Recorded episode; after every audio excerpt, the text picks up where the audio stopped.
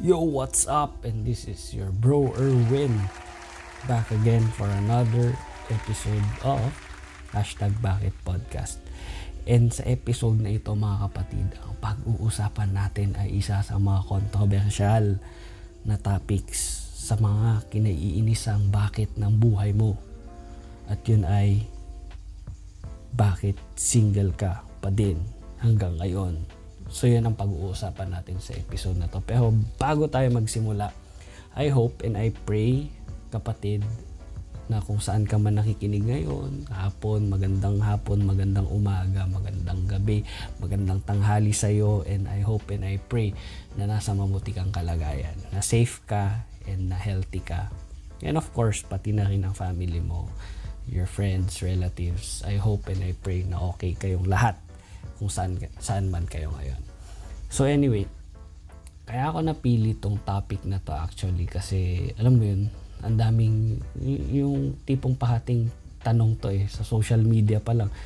Bakit single ako hanggang ngayon? Bakit bakit single yung friend ko hanggang ngayon? An, pa, ito yung pahating umiikot na bakit na nakikinig ko parati. So I I I wanted to dig dig more on this and maybe try to give a glimpse on why are you single right now? Or why do you choose to be single right now? Or why siguro kung, kung hindi ka man single ngayon siguro yung mga friends mo kung bakit sila single ngayon no? Kasi there's a lot of reasons really on why people choose to be single. But we will dig in on the pahang most most popular reasons kung bakit ka single ngayon or bakit single yung mga nakapaligid sa'yo. Actually, in actuality naman, hindi naman nakaka... Kinaiinisan ng lahat ng tanong na yan eh. Bakit ka single? Pahati na lang tinatanong. Sakit ng mga Pilipino to eh. Hindi ko, hindi ko lang sure kung mga Pilipino lang no. Or pati sa ibang mga lahi siguro na yung tipong kapag may reunion or kapag may get together, is hindi natin mapigilan puntiryahin ang ating mga single na kaibigan o kamag-anak na unang tanong pa lang, Oh, ba't wala kang pang jowa? Oh, tanda-tanda mo na, bakit hindi ka pa magpakasal? So, yun pati yung pati na tanong sa atin.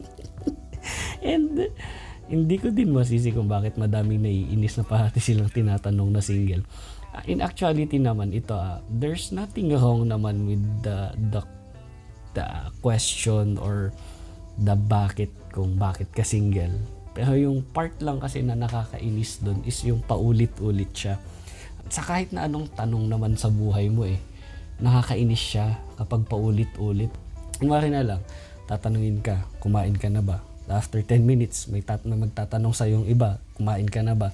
After 10 minutes, ibang tao naman magtatanong sa'yo, kumain ka na ba? Di parang habang parami ng parami ang nagtatanong sa'yo kung kumain ka na, naiinis ka, tumataas lang tumataas yung level of annoyance mo. Yung naiinis ka, the more na padami ng padami nagtatanong sa'yo. Same yun. Yung nakakainis sa tanong na bakit ka single is actually yung repetition na paulit-ulit kang tinatanong and paulit-ulit mo din siyang sinasagot, nakakagigil, di ba? So yun, yun naman yung point doon kung bakit siya nakakainis. And yung tipong kapag may get together talaga, ang unang tatanungin sa'yo kung bakit ka walang jowa, eh, hindi ka man lang kamustahin na kamusta ka na, kamusta yung family mo. Unang-unang pambungad talaga sa'yo is bakit wala kang jowa? Kaya para sa inyo dyan na nakikinig right now, kapahating tinatanong kung bakit wala pa kayong jowa, itag nyo sila sa episode na ito at ako ang mag explain sa mga kaibigan nyo at sa mga kamag-anak nyo na paki, medyo may pagkapakilamero sa buhay kung bakit kayo single or why do you choose to be single. Dito naman sa episode na to, gusto ko din, disclaimer na lang din wala po akong pinapatamaan or wala akong pinupuntiryang tao. Especially sa mga kakilala ko dyan, sa mga friends ko dyan, sa mga kamag-anak ko na single dyan. Hindi, hindi ko po kayo, ano, pinupuntirya ha, kaya wag, wag po kayo magalit sa akin. Wag yung personalin, ha? Kasi gaya ng tagline ko, these are only suggested answers to the question of your why. And right now, our topic for today, ang itatakel natin is your singleness. your singleness. So yun ang ating pupuntiryan ngayon. Wala akong pinapatamaan. And the things that I would be saying here or giving to you is my truth.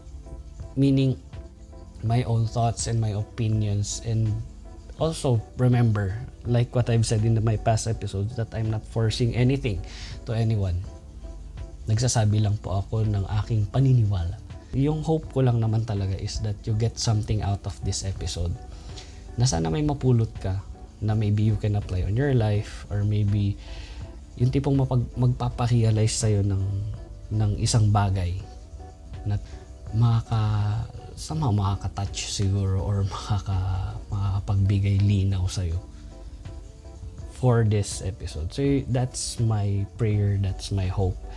And I really wish, I really wish you get something out of this because that is my main goal in doing this podcast is to give value to people. So yun, wag na nating patagalin pa ang ating episode ngayon at alam kong gigil ni gigil ka na makinig. So hindi ko na papatagalin pa. So sa mga members ng Sana All Squad dyan, I hope na makinig kayo dito. And I hope, I really hope you get something in this episode. So for our first, for our first, very very first reason kung bakit ka single hanggang ngayon, kapatid, makinig ka. Reason number one is wala kang social life. So yun ang ating first reason. Una sa lahat kapatid, if talagang gusto mong magkaroon ng baby, baby, ay syempre kailangan kailangan mo ng social life, my friend, 'di ba? Sabi nga nila, yung pahati sinasabi, there's a lot of fish in the sea, my friend. Pero ayaw mo naman mangisda. So paano naman 'yon? Ayaw mo mangisda. So paano ka makakabingwit? 'Di ba? And another thing is the misconception actually about social life. Yung, yung, yung tipong kailangan mo lumabas, mag-party-party, which is hindi naman talaga totoo. When I say social life, I mean your network. Your network of people, di ba? Sasabihin mo din sa akin na introvert ako, na ayaw ko lumalabas, I don't, I don't want to meet people. My friend, uh, there will come a time in your life that you would understand the importance of network, networking with other people. Regardless if you're introvert or extrovert ka man, introvert ka man, you will, no man is an island. I, I mean, kahit gano'n ka ka-introvert, di ba? You still have friends. It's just a matter of adding one or two people in your network. Kasi siguro sabihin mo, once a month. I mean, just add one. One person a month sa network mo or one person a week. I, I think that that would be possible for you. It would not be impossible for you actually to add people on your network. Kung tutuusin, lahat naman tayo may, so, may social life eh. May network tayo eh. Kasi sure ako lahat tayo gumagamit ng social media. And lalo na ngayon, di ba, na pandemic, lockdown tayo, most of us immerse ourselves in maintaining our social life in via online platforms. I mean, pustahan tayo, sandamakbak na GC meron ka sa Messenger, Viber, WhatsApp, o kung ano mang messenger, messaging apps ang meron ka, di ba? So, doon pa lang, makita mo, kahit pa paano, may social life ka, so wag mong maliitin yon. Eh, ang ibig ko lang sabihin din is, maybe uh, put yourself in a position wherein you are open to new friendship. Friendship lang naman eh. Yung unang, di ba first step naman for any relationship is being friends. Actually, strangers pala, sorry. And then after that, you be friends. Hindi naman agad lang di agad, di ba? Hindi naman agad yung, yun, hindi naman agad yun yung gusto kong gawin mo. Lumandi ka kaagad. Kasi any meaningful relationship for me, ah, for me, my opinion, any meaningful relationship should start at friendship. So syempre, strangers muna kayo, then be friends to get to know the person a bit more. And then after that, decide if you want to level up your relationship or not into boyfriend girlfriend or into ano level dating dating mga tipong no MU MU lang so pagdating dito gusto mo magka-jowa, gusto mo magkaroon ng baby, you need social life. And when I say social life, you need a network of people. Yun yung pinaka-point ko dito. You, need, you really need to expand your network. Kasi 'di ba, kung kung yung tipong yung forever mo is hindi mo mahanap sa current network mo ngayon, you really need to expand that. Lalo na kung gusto mo talagang magkaroon ng boyfriend, kung gusto mo talagang magkaroon ng girlfriend. I mean, baka yung tipong yung forever mo is nasa friend list mo lang. Like what happened to me. Actually, I just want to share that to you. Na yung wife ko is I met her on social media lang din. Hindi naman yung tipong na-meet ko sa labas. So that's how I I met her and I was lucky enough to find my forever in social media. And actually, meron din naman nakakahanap ngayon ha, yung, yung sa Tinder. Madami na nakakahanap ng forever dun. Da, ang pa, pangit lang kasi yung ano eh, yung reputation ng Tinder. Which is, ano, parang hook up.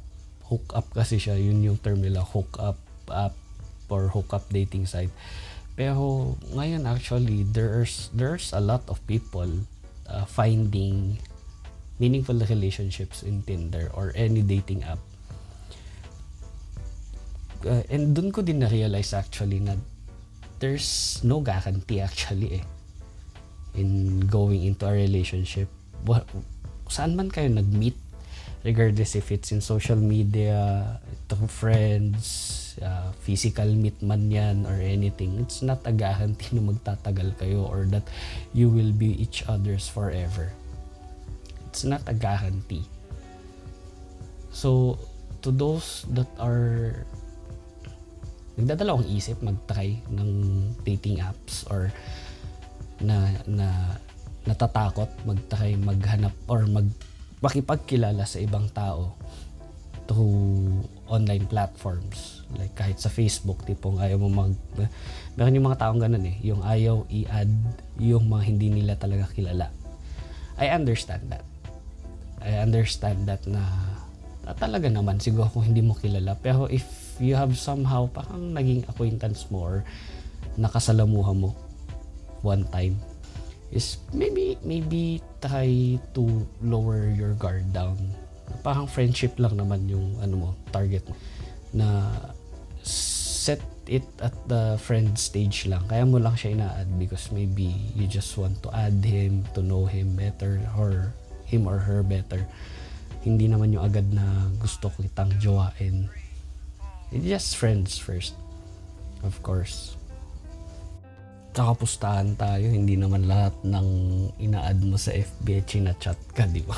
So, yun lang din naman yung ano doon yung downside dun siguro sa Facebook no ni-add mo if a friend if a friend mo pero hindi naman lahat yung chinachat mo yung, yung iba nga dyan libo-libo ang friends sa FB pero sabihin natin 1% lang nun yung chinachat mga sampung tao lang yung chinachat yung iba doon most most doon is tipong kapag birthday mo lang ikaw chinachat pero kung hindi nakapublic yung birthday mo, hindi pa nila alam. hindi ka pa nila babatiin. So, dun mo din masusukat yun, din yun eh. So, for the first reason why you are singer, single right now, ang pinaka-point ko lang dito is that I hope that you get to expand your network, that you get to at least try to meet new people. Be open to meeting new people. Na hindi mo naman sinasara yung doors mo or you don't you don't you don't give up on meeting new people kasi I always believe in the goodness of other people na hindi naman lahat hindi lahat ng tao is may masamang balak sa iyo. So when you open yourself to new people, be open for friendship not for a relationship. Friendship lang muna kapatid. Kaya nang sabi ko kanina, hindi naman po porket inad mo na sa FB is landi ka na agad. Tipong ganon. Hindi po ganon ang ibig kong sabihin. Makipagkaibigan ka lang.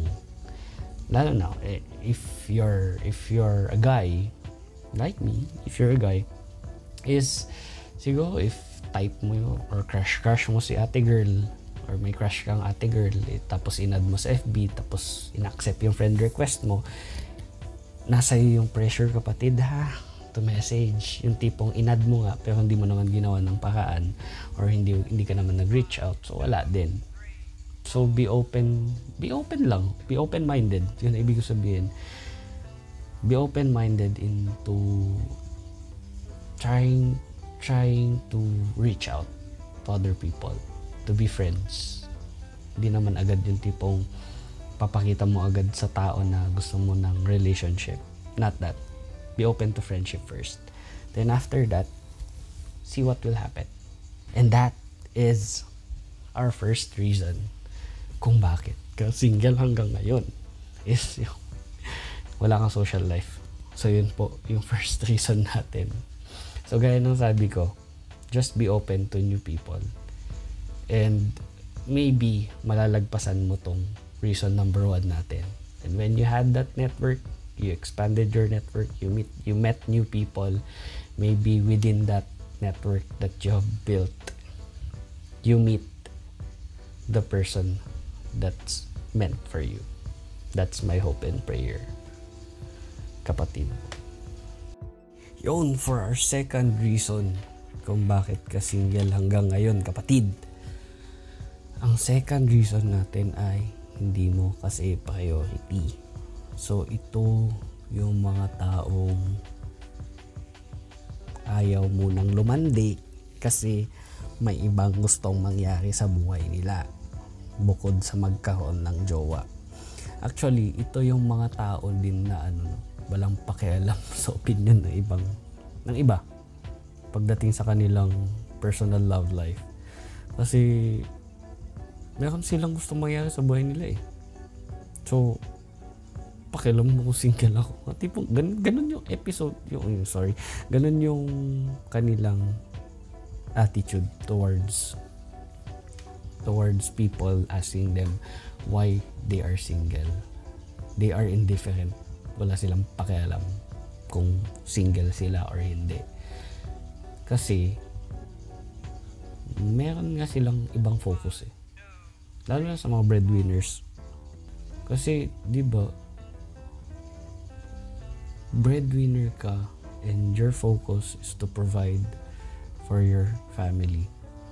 And minsan, sa sobrang focus mo on providing providing the needs, the wants of your family is wala ka ng time mag-love life, 'di ba? Lalo na kung lalaki ka. Kasi syempre, kapag gusto mong magka-love life tapos bilang isang lalaki ikaw magbibigay ng effort, you need to give your time, focus, and energy. And kung breadwinner ka, hindi pwedeng I mean, there's that feeling na kapag breadwinner ka is hindi pwedeng ma-shift yung focus mo. Na dapat yung focus mo or siguro majority of your focus is given to your family, to their wants, to their needs. And minsan, isasantabi natin yung sarili natin kasi nga, our objective, our daily objective is to provide something to our family. Minsan nga ito, ito yung nakakatuwa eh. Minsan ito yung reasons ng mga girls pa busted ka. Busted din yung hindi nila type. Tipong, study first muna ako ha. Hindi ko, hindi, hindi ko priority ang magkaroon ng love life eh. Tapos biglang makikita mo may holding hands na iba. Dali ka nan, kapatid. Pero, pero actually, ito, joke lang yan. Pero valid naman na reason ito to stay single. Kasi, for me personally, it's better for you to focus on what you need to accomplish before entering a relationship.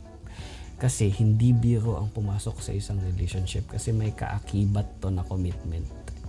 And when you give your commitment to someone, hindi maiwasan na nasi-shift ang focus mo sa kanya. Instead, sa career mo, sa mga gusto mong gawin sa buhay, and minsan pati sa family mo din. Honestly, there's the shift in focus pagdating kapag nandun ka na sa relationship and hindi siya basta-basta. So for me, you need to work out things in your life. Lalo na sa mga priorities mo, no? Bago ka pumasok sa isang relasyon. Kasi if ever pumasok ka ng half-baked or tipong hati yung ano mo, focus mo, it's a recipe for disaster, my friend.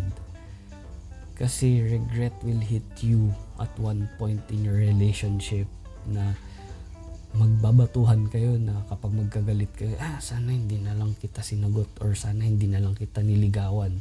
tapos magko magkaka-conflict kayo tapos ang daling bitawan ng salitang break na tayo or hindi na lang sana naging ganito ganyan so ah uh, hindi siya magandang gawin na papasok ka sa relationship tapos yun nga hindi mo pala hindi pala pasok sa priority mo. Lalo na yung mga taong hindi priority ang pag love life is they they are focused.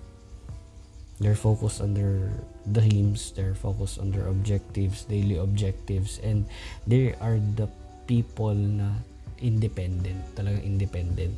Lalo na sa mga babae kapag breadwinner ang babae na ko napakahirap i-convince yan na pumasok sa isang relationship kasi hindi yan papatinag hindi yan ano. Tipong they are focused on their career they are focused on themselves they are focused on their family and nothing else matters. And sometimes ang nasa sacrifice is yung happiness din yung self-fulfillment. Kasi yun nga they're focused on that on that side of their life. And I think most probably than not is that they're happy with what they're doing. That's why they don't need the person or a jowa to somehow give them give them what they want, what they need. Pasok din dito no yung mga may balak mag-abroad kasi uh, kung may balak ka mag-abroad tapos may nanliligaw sa'yo, hindi mo nasasagutin kasi syempre, hindi talaga biro ang LDR din. Sobrang hirap ng LDR. It's not for everyone. And kung wala ka pa sa tamang maturity is hindi mo kakayanin ang LDR. Kasi basically, um, when you enter in a relationship, there's that somehow unspoken condition that you would be there for each other and sometimes you you're you're there for each other when you're in LDR pero yung tipong iba kasi yung may physical may physical kayo na ano na face to face na nagkikita. Ang hirap ang hirap sobrang hirap. So it's not for everyone. My prayer for those people na hindi priority ang love life is that I just hope I just hope that wherever you are in your life right now whatever your focus is right now in your life is that I hope that kahit papaano masaya ka. Yun lang. Kasi if you're focused on providing for your family or you're focused on your dreams or you're focused in your career and that and yet you are you are unhappy is that uh, maybe you need to revisit your priorities kasi our main goal in life for me ah, for me like I said, I'm not forcing anything to you kasi buhay mo yan. But I just hope that you realize that kahit pa paano, there's that certain goal in our lives that we want to seek out happiness.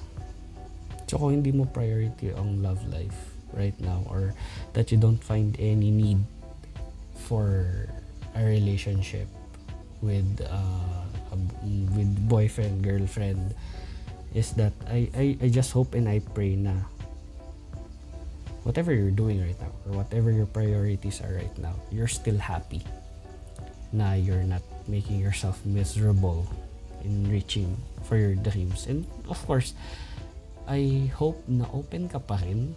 You're still open to other people entering your life. Kasi sure ako hindi may iwasan na magkahon ng mga taong mapapahamdam sa buhay mo. And when you're also in that point of your life na mayroong pumasok sa buhay mo, and then somehow nagkakaroon ng development, papunta ng MU, MU, ganun, uh, it's better for you to communicate to that person as early as ligawan stage, as early as getting to know you stage, pa ganun, na you have your priorities. And if tanggap nila yon if tanggap nila yung priorities mo sa buhay is you decide if you want to go on. Pero communicate mo na ito yung priorities ko right now. Para at least kahit pa paano hindi magkaroon ng batuhan na hindi mo hindi mo ako pinaprioritize kasi yun talaga magiging source of conflict, source of friction kapag nasa relasyon na kayo na tipong hindi mo ako pinaprioritize. Eh, at least kung kinommunicate mo sa kanya is bago pa, una, una sa lahat, bago pa tayo po maging magjowa is nasabi ko sa'yo na ito ang priority ko. At least, di ba? Sinabi mo nang maaga pa. Ganun lang naman yan. So, that's my hope and prayer if hindi mo priority ang relationship or hindi mo priority ang love life is that you're still happy with what you're doing right now. So that's all. And now, for our third reason, oh God, for our third reason kung bakit hindi ka pa, kung bakit hindi ka pa nagjojowa or bakit single ka pa din hanggang ngayon is hindi ka pa naka-move on or may trust issues ka. On this part, actually, uh, honestly, na naranasan ko din to yung tipong ano may trust issues trust issues. Kasi syempre mahirap yun eh kapag naloko ka na tapos pasok ka sa relationship. Minsan kasi ang iniisip mo is ano eh pare-parehas lahat ng lalaki pare-parehas lahat ng babae puro manloloko yan, yan naman yung mali di ba? Na iisipin mo agad na na hindi ka pa nag jojowa ulit is ano may nagpapahamdam lang isipin mo lulukohin ka na masyado advance mag-isip kapatid same as with other people na ano diba yung parang sa mga yung mga chismosang kapitbahay mo lang na may nakasabayan ka lang ano nakasabayan ka lang maglakad na babae kung or ma, nakasabayan ka lang opposite sex tipong yan bubuntis yan no? tipong ganun mag-isip kung nega sobrang advanced ng isip. So, ganun din yun.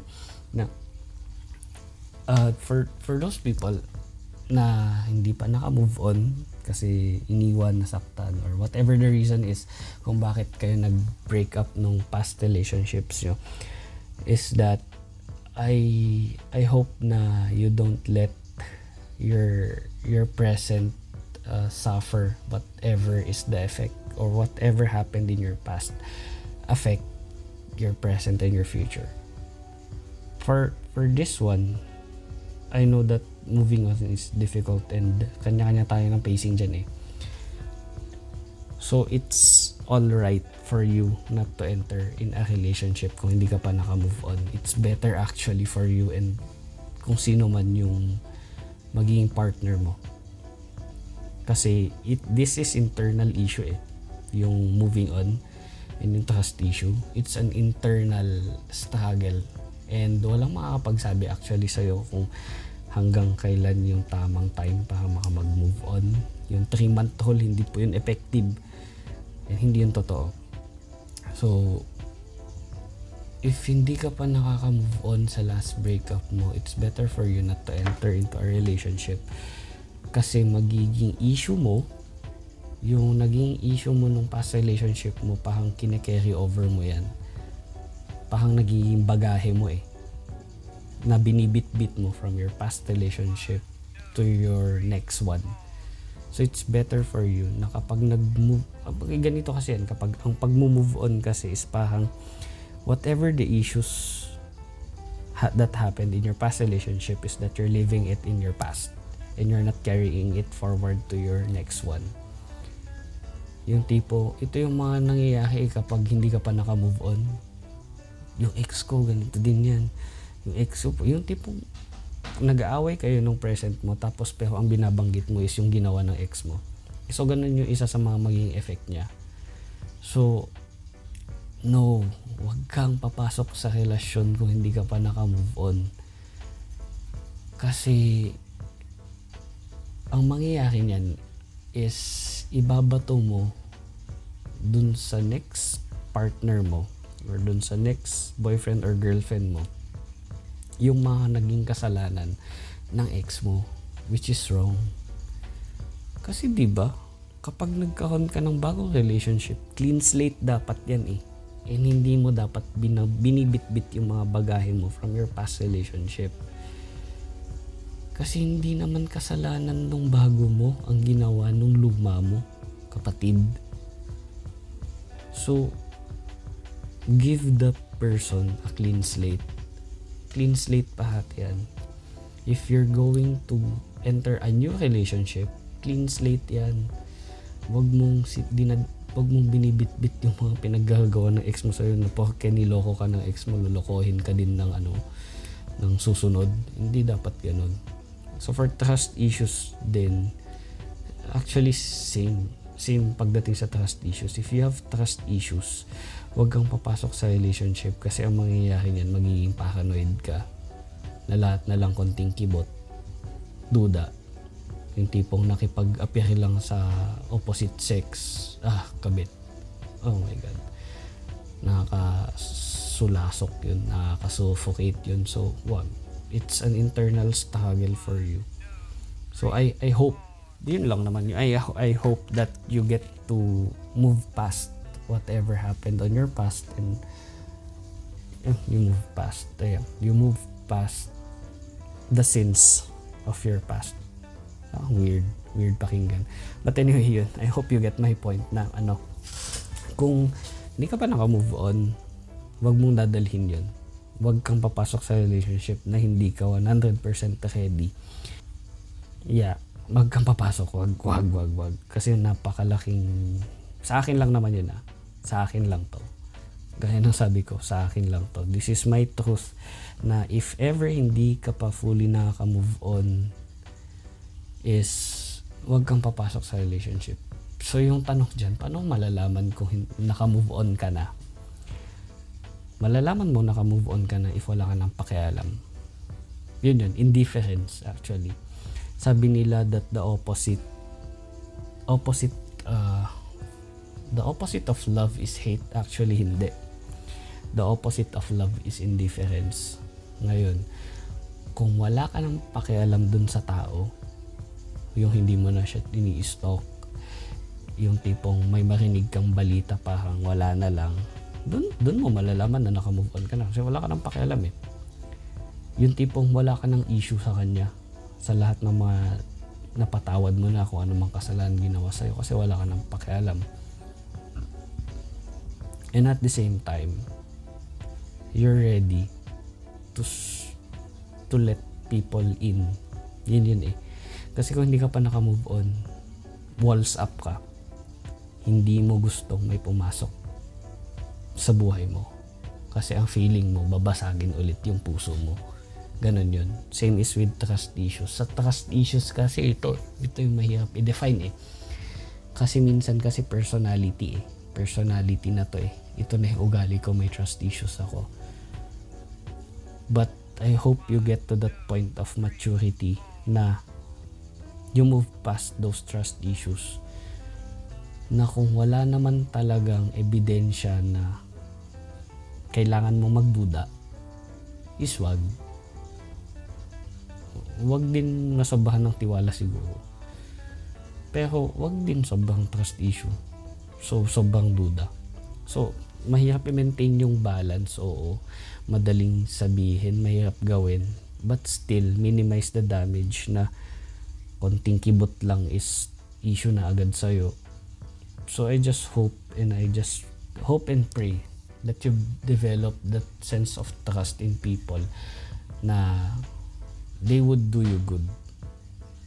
And that whatever happens is that uh, you would not close your doors to other people also. So yun.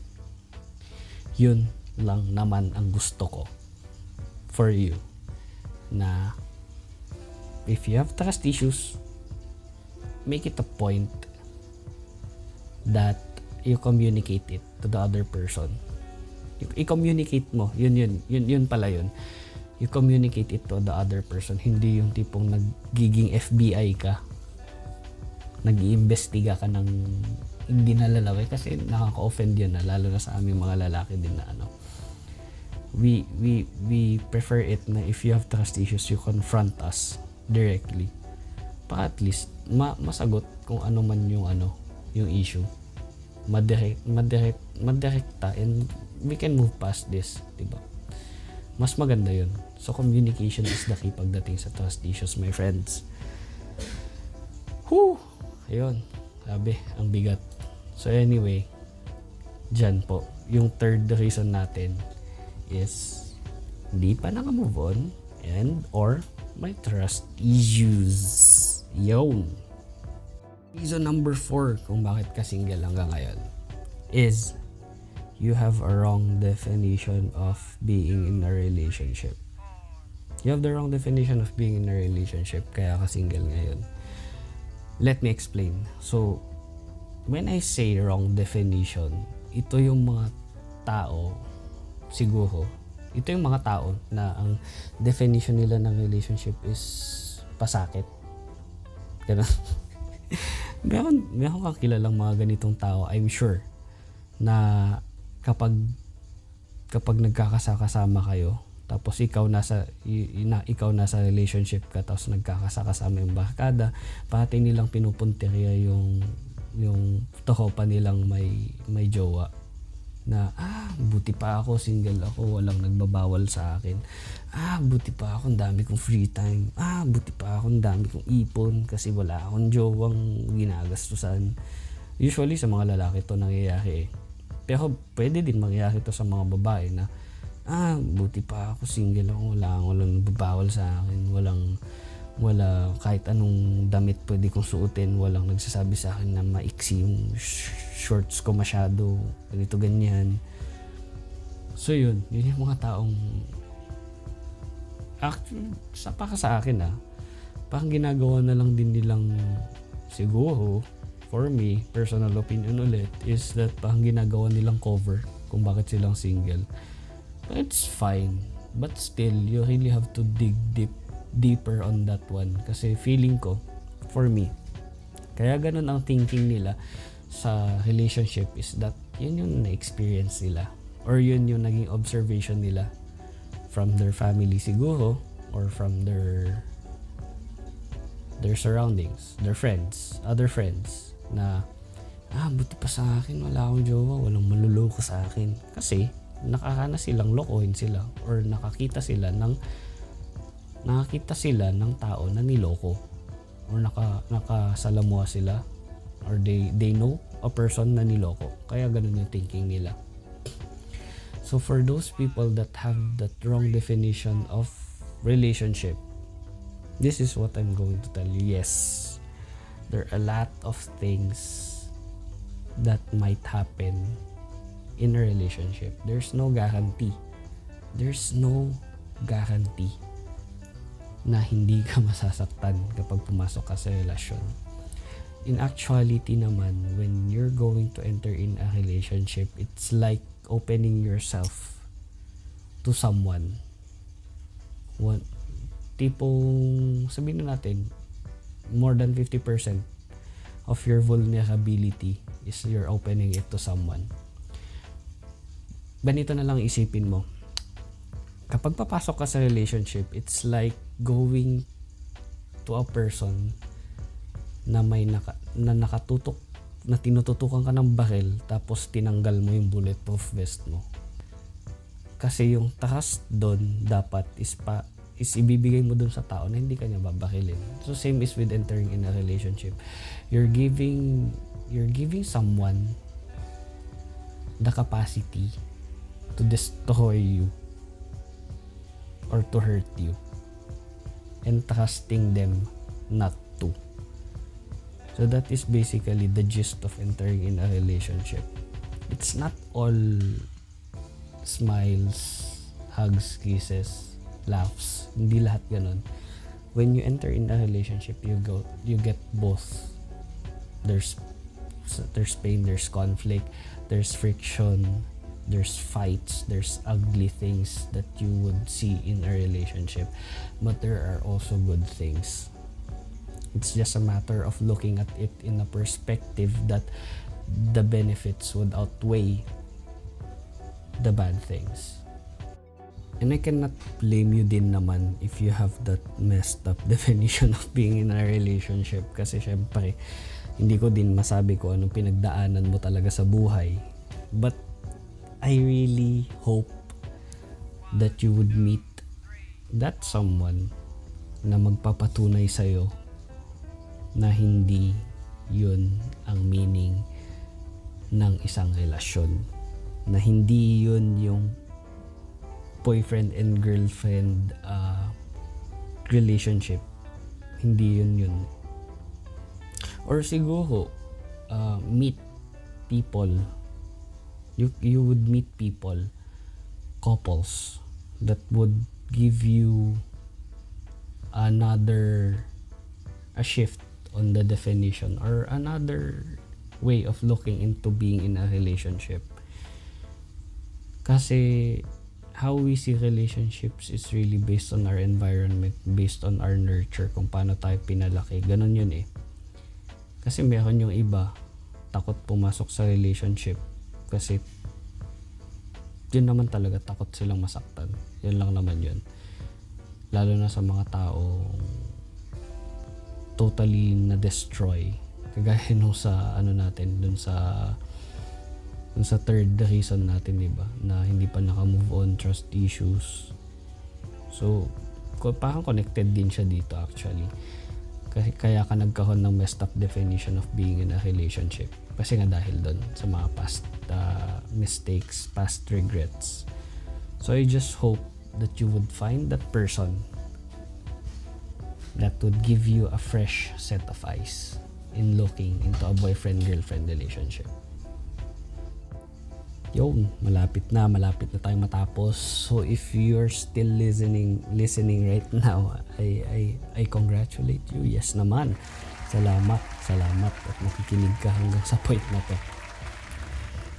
But I, I hope, I hope na may nakukuha kayo kahit papaano no dito sa episode na to. Yun, yun lang naman, gaya ng sabi ko, yun lang naman talaga ang pinaka-goal ko right now why I'm doing this podcast is really give, give value to people. So I hope na nandito ka sa point na to is my kahit pa paano I gave you something of value. 'Di ba? So yun. So let's get it on. Move move forward tayo. So dito sa fifth reason natin kung bakit wala ka pa rin jowa, single ka pa din, is mataas ang standards mo. Kapatid, mataas ang standards mo. Sabi nila, mataas ang standards mo kaya wala kang jowa. Actually, dito sa standards naman, siguro i-define natin ang standards. For me, there's negotiable and non-negotiable standards. So, kailangan mong iset yon yung negotiable at non-negotiables mo So when I say non-negotiables, ito yung mga standards na dapat andon. Most probably ito yung mga ano eh virtues. Virtues to. Yun. Na tipong hindi ka papasok sa relationship with someone na ano siguro sabihin natin kung extreme tayo na may criminal record tipong ganun, na dating nakulong or meron yung mga ano dyan, mga boys dyan na ayaw makipag relationship sa may anak na. So meron yun, neg- negotiables and non-negotiables eh. So yung tipong, pag sinabi mo non-negotiable, ito yung mga bagay na hindi ko pwedeng i-compromise. Na hindi ko pwedeng i-give up para sa'yo. Na ito yung standard ko for my partner na hindi ko pwedeng pakawalan. So, yun yung mga non-negotiables. Example na lang is, siguro meron iba sa atin, relihiyon, na ayaw nilang maging magkaroon ng jowa na ibang religion. So, yun, non-negotiable yun for you, na standard mo. So, doon mo siya makikita. Ngayon naman, doon for for negotiables, ito yung mga may pwed, pwedeng meron. Kung meron, thank you. Kung wala, okay lang. So, yun yung mga yun. Yung tipong, so, pasok mo doon. Mm, Kor- Koreano. Kasi mahilig ka sa oppa. Pero, meron nang nanliligaw sa'yo na, na Pinoy. Pero hindi mabait naman. Lahat ng negotiables mo, non-negotiables mo pasok. Kaso hindi nga lang Koreano. Hmm? Tingnan mo nang maigi kung pwede. Baka pwede namang ano, lahat ng non-negotiables mo dapat mabait, family man. Kahit kailangan may insurance, financially stable, check lahat. Kaso, kaso, kaso, hindi siya Korean. So, isipin mo na lang kung, kung ano, di ba? Kung kailangan, dapat bang nakapasok yun sa non-nego mo, sa non-negotiables mo. So, i-check mo siya. So, baka pwede namang hindi Koreano, di ba? Hindi, baka pwede namang hindi oppa yung magiging jowa mo. So, it's just a matter siguro of of uh, classifying your standards if they are negotiables or non-negotiables. So, yun, yung definition natin, gaya sabi ko, when it comes to non-negotiables, ito yung mga bagay na hindi pwedeng i-compromise, na hindi pwedeng wala to sa magiging partner ko. And pagdating sa negotiables, ito yung mga pwedeng pag-usapan. Pwedeng meron, pwedeng wala. Ito yung mga parang icing. Icing lang to. Decoration lang siya. So pagdating sa standards, kaya kasi go lang jowa. Kasi yun nga, yung standards mo is medyo ginawa mong non-negotiable lahat. Yun, yun yun eh. Yun lang, yun, yun lang yung nakikita kong reason behind this one. Na kaya ka walang jowa. Tapos ang naging cause is yung standards mo. Kasi ginawa mong non-negotiable lahat. So baka pwede mong i-list down kapatid yung mga ano mo, standards mo. Then i-classify mo siya between non-negotiables and negotiables. And kung may nanliligaw man sa'yo, or may nililigawan ka man, doon pa lang i-communicate mo na na ito yung yung non-negotiables lang kapatid yung sabihin mo sa kanya. Hindi mo na kailangang sabihin yung negotiables mo. Kasi syempre regardless of meron or wala okay lang di ba? So yung non-negotiables mo lang yung i-discuss mo sa kanya na ito ah gusto ko sa partner ko ganito ganyan ganito ganyan. Well actually with the with virtue of social media naman is makikita mo naman na. And by by way of com, by way of talking to the person is or by way of knowing the person by virtue of that is malalaman mo naman kung pasok agad sa negosyo non-negotiables mo yung tao eh.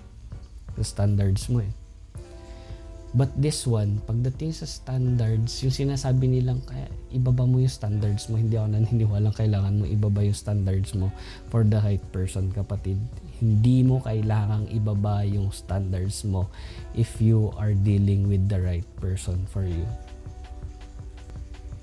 Kasi kapag binaba mo yung standards mo, it's it's like you're compromising your happiness eh. Kasi buhay mo yan eh. Gabi, isipin mo na lang asa, kapag mag apply ka ng trabaho, yung pinaka pinipili ng mga kumpanya is yung best best fit for the position, di ba? Isipin mo, ganun din. Ganun din. Lalo na buhay mo yan eh. And you're entering a relationship not because it's just for friendship or it because of fun. It's not because it's something deeper eh when you're going to enter in a relationship. I cannot say for other people, but that's my truth. That's my opinion. Yun ang tingin ko. That's why people enter in a relationship. It's because of something deeper. So I think hindi dapat kino-compromise ang standards na hindi dapat siya binababa when you set a, a certain standard for your partner. Don't compromise that just because you're gusto mo na magka-jowa just because matanda ka na. Hindi tama yun kasi buhay mo yan eh. And if you compromise your standard, you're you're putting yourself in a position na na malulugi ka. Kasi the way you set your standards for your partner is how you look at yourself. Ganun yun eh. Yung tipong, yung iba kasi, yung iba kasi sa atin, Diyos ko, kapag, ano, eh, meron yung joke eh, na kapag, kapag 20s ka daw, ganito yung standards mo, taas-taas. Tapos kapag 30s ka na, ganito medyo binabaan ng konti tapos kapag 40s ka na basta gumagalaw pwede na for me it, it, that's a joke pero somehow may pagka may pagkatotoo kasi minsan eh na lalo na kasi pressure pressure pressure kasi 'di ba pressure pressure from other people na parati kang tinatanong yun nga parati kang tinatanong na bakit wala ka pang jowa ganito ganyan and somehow yung self-worth mo or yung, yung tingin mo sa sarili mo na bababa So, ang mangyayari, ibababa mo din yung standards mo. Di ba? Kasi nagma, parang minamadali mo na na magkaroon ka ng jowa. And that, my friend, is a recipe for disaster. Kasi binaba mo yung standards mo eh. And somehow, binaba mo din yung tingin ng ibang tao sa'yo. And pati yung magiging partner mo, binaba mo din yung dapat na tingin niya sa'yo. I just hope that would not happen. But still, I hope you get my point. Na when you set a certain standard for your partner, don't compromise that. Because your standards is somehow a reflection of how you see yourself. Period. Yun. Yun lang ibig ko sabihin.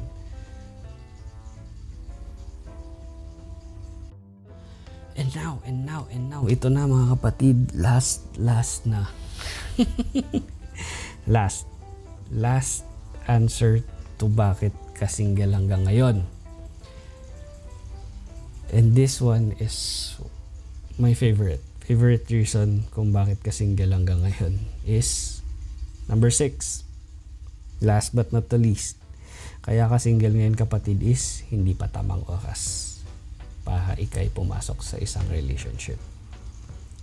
My friends, what I want you to understand is that entering in a relationship is hindi po just just hindi po basta-basta takes a lot of time it takes a lot of effort it takes a lot of knowing it's not, it takes a lot of things and if you are not ready to make that sacrifice or to give that commitment certain level of commitment is it's better for you not to enter in a relationship kasi it would be unfair to you and it would be unfair to the other person.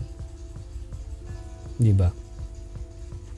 And I always believe actually na there's always always a right time. Kakaon ng tamang oras yan eh. I mean sa akin din actually. In in my in my in my experience with my wife is that when when we got into a relationship hindi ko masasabi, hindi ko ma-fully masabi na naka-move on na ako. Hindi ko din masasabi na fully healed na ako. But still, I met her. I opened my life to her. And now, sobrang saya ko.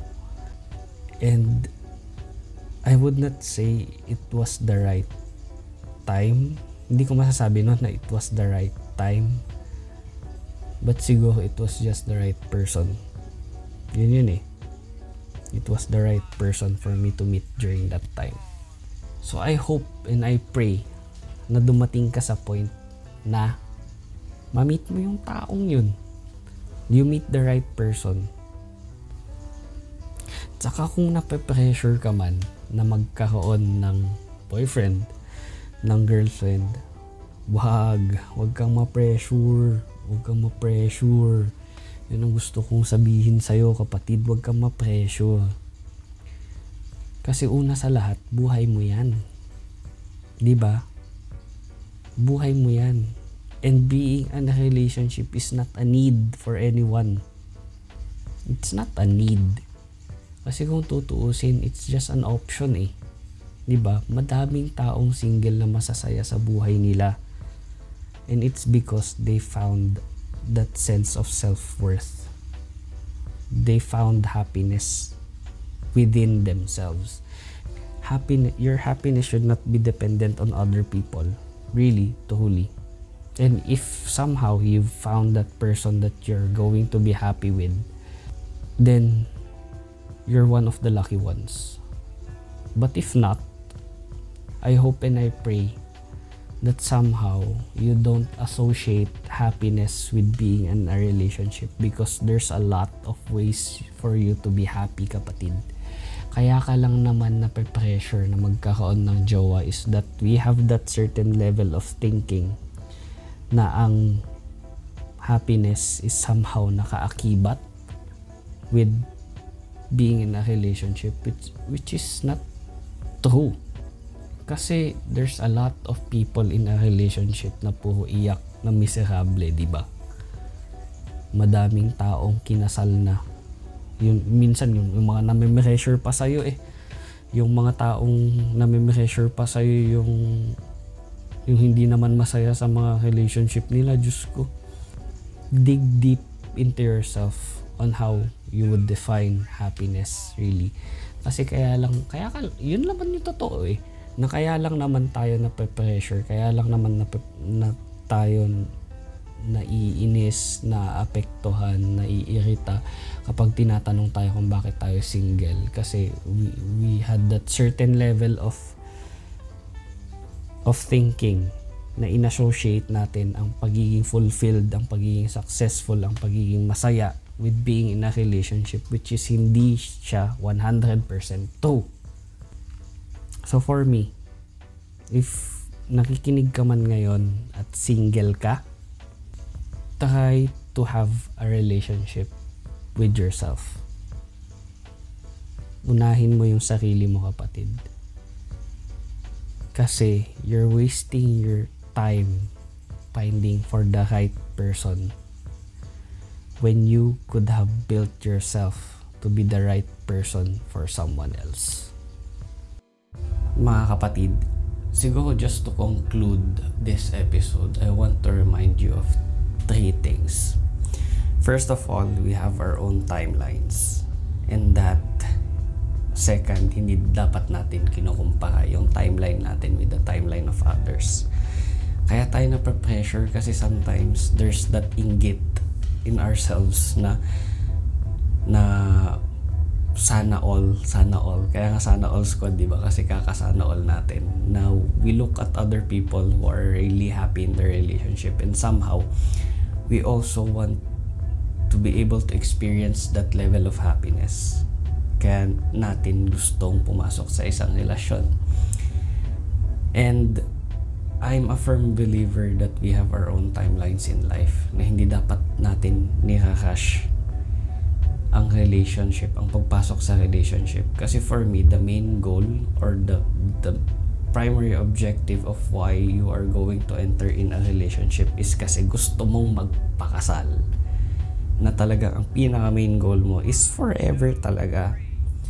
And when you rush a relationship, it will really be a recipe for disaster.